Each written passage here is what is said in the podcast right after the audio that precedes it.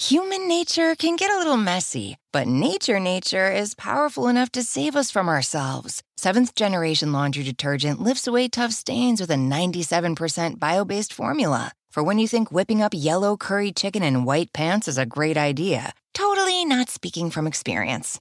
Let nature do its thing so you can feel confident doing yours. That's the power of seventh generation. Find seventh generation laundry detergent in fresh lavender and other scents at seventhgeneration.com. Hi, my name is Lewis Howes, and welcome to the Daily Motivation Show.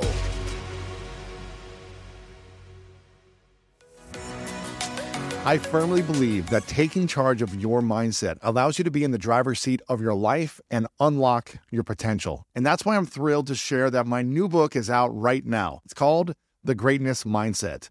In it, you'll learn how to build a plan for greatness through powerful exercises and toolkits designed to propel your life forward. This is the book that I wish I had 20 years ago. It's everything I've learned in the last decade with the research and the science to help you unlock your mind.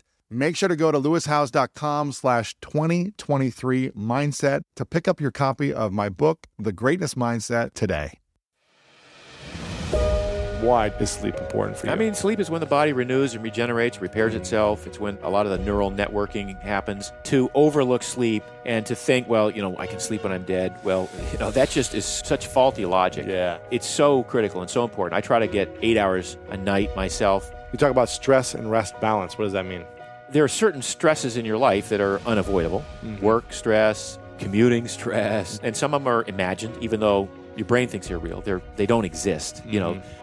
Our stress mechanisms in the body, they evolved to handle true life or death situations. You know, a tiger bearing down upon you, Right. an infection that's going to kill you. Not, am I going to miss my kid's rehearsal or am I going to be Right, late right, for work or whatever. Those cause stress, but they're not life threatening. And yet the brain sees them as life threatening. So the message here is that you sort of have to identify stresses and then appropriately orchestrate certain rest and recovery. Meditation is a form of rest and recovery. But just taking, maybe if you need a nap, you can Right. do that. That goes back to the whole sleep thing being critical.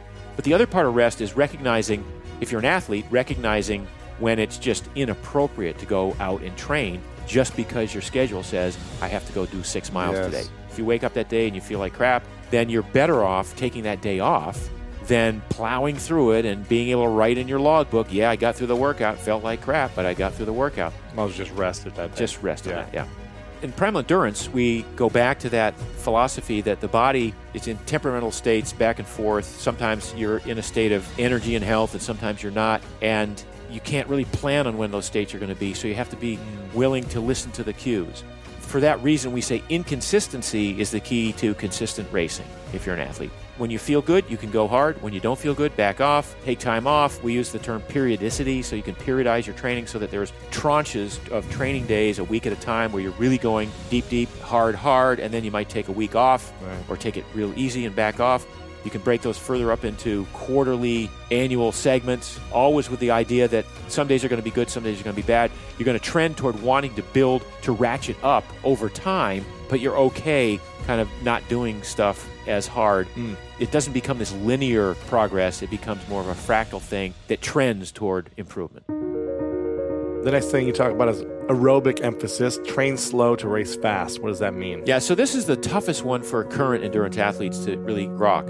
A lot of athletes, and I was certainly one for 20 years, you basically go out and you train to hurt. So you mm. run or you ride or you swim at a heart rate that's 75 to 90% of your max heart rate. And you mm. see how long you can hold Right, that, right. right. And it hurts. You know, It hurts you. I mean, It, it Yeah. does hurt you, but you feel tough as a result of it. But the problem is, you're not really training the body to become more efficient. You're just training yourself to hurt. So when we talk about efficiency in racing, we go back to the original premise about glucose and glycogen being sort of this determining factor in muscle tissue. When you run out of glycogen, you sort of hit the wall. So how do you manage glycogen? Well, one way would be to eat a lot of carbohydrates and drink a lot of gels during the race. The other would be to become so good at burning fat that you never really tap into that glycogen. Interesting. So we train you to become so good at burning fat. But the other part of that for the endurance athlete is if you train at a low enough heart rate, typically it's 180 minus your age. So let's just say you're 40 years old. So 180 minus 40 is 140. So that's going to be your maximum heart rate. You're never in your training, you're not going to go above that. You set your watch, you set your heart monitor to give you a signal as soon as you get above 140. You start out at that 140, maybe you could only run 13 minute miles. Even though you're capable of running 7 minute miles at 175 beats a minute, what we're doing is we're measuring how good you are at burning fat. And we know that at that number, 180 minus your age, that's the highest rate that you can put oxygen through your system and know that you're burning mostly fat. And Really? we know that because that's the pace at which you could close your mouth and breathe through your nose and get plenty of oxygen. Or that's the pace at which you could be with a training partner and talk without losing your breath. Mm. Once you start having to catch up or having to get winded, you're building up lactic acid. You're not burning You- fat. You're not burning fat, or you're burning less fat and starting to burn more sugar. We want you to be at the highest end of your fat burning without tapping into your glycolytic mm. abilities. The idea is you go out and you train, and the first day you go out, you're running 13 minute miles, and that's as fast as you can go without the heart rate bumping up over 140. But over time, if you stay at that maximum heart rate, which is low, much lower than you're used to, you find yourself running 12 minute miles, and then 11 minute miles, and then 1030s and 10 and 930s. Even though the heart rate hasn't changed, you're still putting the same amount of oxygen through. Now you're burning more fat. So you're becoming more efficient at burning fat. So that when you do decide to ramp up and throw in the interval training and the weight stuff that we have you do in the gym, you're starting from a baseline of being a much better fat burner than mm. everyone else around you. What happens is you become more efficient with the materials that the heart gives you. So if the heart is pumping oxygen, X amount of oxygen, and you're not good at burning fat, you can't do anything with that oxygen. Hmm. But the better you are at burning fat, the more you can use that oxygen and burn the fat in the mitochondria and avoid having to go into that glycogen storage situation. Structured intensity. What does this mean? Partly means you've got to go into the gym and do some heavy lifting. Yes. but not a lot. One thing that athletes used to avoid like the plague was the gym. In any long endurance contest, in addition to running out of fuel, your power decreases because you haven't trained the power. An example would be you've got three hills to climb in a bike race. The first one, you go up with 100% of your power.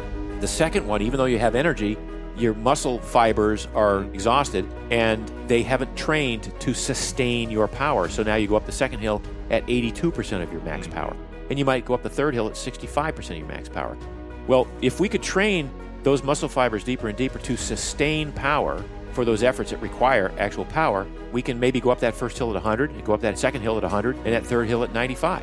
So we do this work in the gym where you load muscle fibers up with fairly heavy weights, typically 80% of your one rep max, and we do sequential repetitions with sequential rest in between. So it's not like you do three sets of five and you stop. It's like you do three repetitions, rest 10 seconds, three repetitions, rest 10 seconds, two repetitions, rest 10 seconds, rest 20 seconds until you can't finish one good mm-hmm. rep mm-hmm. and then the workout's over. So it's not you just did one set and it might have comprised 200 repetitions. Right, right. But that maximally loaded the fibers deeper and deeper and gave you this ability to sustain power. And the next thing you talk about is lifestyle practices.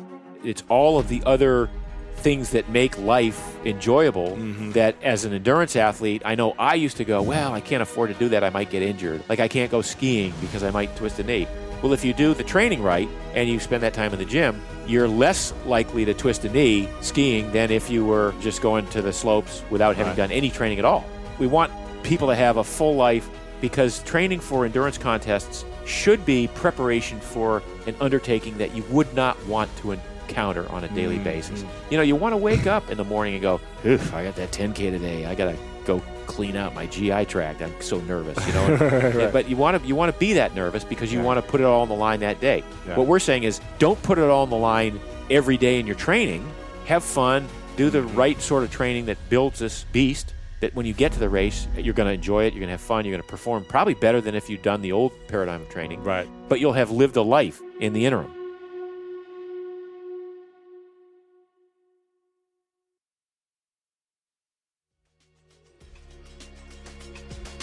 Thank you so much for listening to today's episode of The Daily Motivation, and I hope you have an amazing rest of your day. If you enjoyed this episode, make sure to click the link in the description that will take you to the full episode of our main podcast on the School of Greatness. And if you are loving The Daily Motivation, please follow us over on Apple Podcasts and Spotify and leave us a review over on Apple Podcasts right now. And if you want more exclusive content and ad free listening experience, make sure to subscribe to our Greatness Plus channel on Apple Podcast right now. And if you want to get even more inspiration from our world class guests and learn how to improve your life and take it to the next level, then make sure to sign up for the Greatness newsletter and get it delivered right to your inbox over at greatness.com slash newsletter. Again, have an amazing day, and I'll see you tomorrow with another episode of the Daily Motivation Show.